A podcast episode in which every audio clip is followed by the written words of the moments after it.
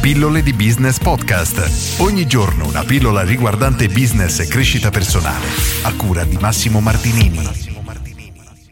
Controlla sempre i tuoi risultati. Oggi ti leggo un paragrafo tratto da questo piccolo libro di Brian Tracy, Delegare e coordinare. È un libro di cui ti ho già parlato tanto tempo fa e oggi l'ho ripreso, l'ho sfogliato, ho trovato alcuni spunti interessanti che voglio condividere con te. Capitolo intitolato Monitora ciò che ti aspetti. Se un incarico è abbastanza importante da delegarlo, è anche abbastanza importante da tenerlo sotto controllo. Un monitoraggio regolare è la ricetta per tenere costantemente sotto controllo i compiti che hai delegato. Ciò non vuol dire che devi stare costantemente col fiato sul collo del collaboratore lavoratore. Vuol dire invece che devi prefissare dei momenti di verifica a cadenze regolari in cui tu, il delegatore, e il delegato vi incontrerete per esaminare i progressi compiuti.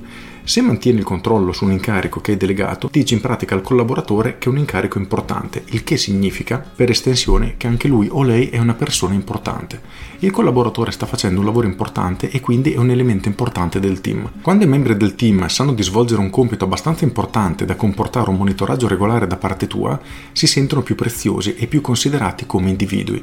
Siccome ti preoccupi di quell'incarico e di come viene portato avanti, cercheranno di assolverlo ancora meglio e di portarlo a termine prima ancora del dovuto se gliel'hai affidato e poi hai lasciato a loro massima libertà d'azione. Ho voluto leggere questo paragrafo principalmente per due motivi. Uno è perché sicuramente ci dà degli spunti su come gestire i nostri collaboratori, quindi quando dobbiamo delegare alcune cose che sono importanti ma effettivamente non possiamo fare noi perché prima o poi abbiamo la necessità di delegare alcuni lavori.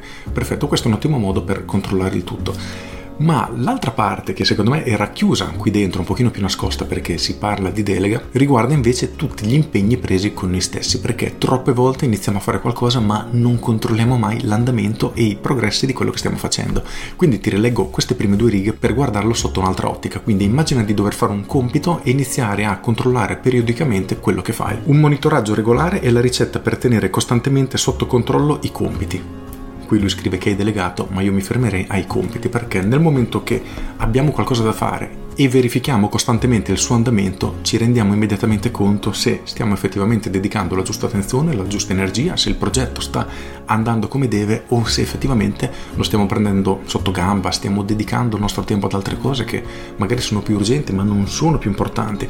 Insomma, questo dal mio punto di vista è un'azione che ognuno dovrebbe integrare all'interno della sua agenda settimanale, quindi ritagliati sempre del tempo per verificare come stai portando avanti i tuoi stessi progetti, quindi sì, ok, quelli dei tuoi collaboratori, dei tuoi dipendenti, insomma, tutto quello che hai delegato, ma tieni anche sotto controllo ciò che stai facendo perché spesso gli impegni presi con noi stessi sono molto più difficili da mantenere rispetto che gli impegni presi con le altre persone. Con questo è tutto, io sono Massimo Martinini e ci sentiamo domani. Ciao! Aggiungo, voglio leggerti altre 5 righe veramente minuscole che sono sempre orientate al discorso della delega, ma ti chiedo di immaginarle anche su un impegno preso nei confronti di te stesso. Il responsabile sei tu. Delegare non significa abdicare. Anche se hai delegato un compito a un collaboratore, continua a rispondere dei risultati ai tuoi superiori.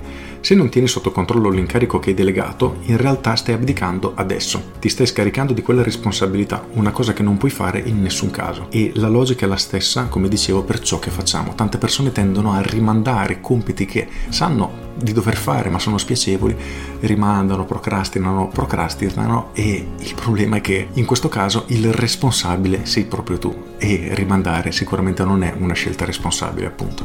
Con questo è tutto davvero e ti saluto. Ciao!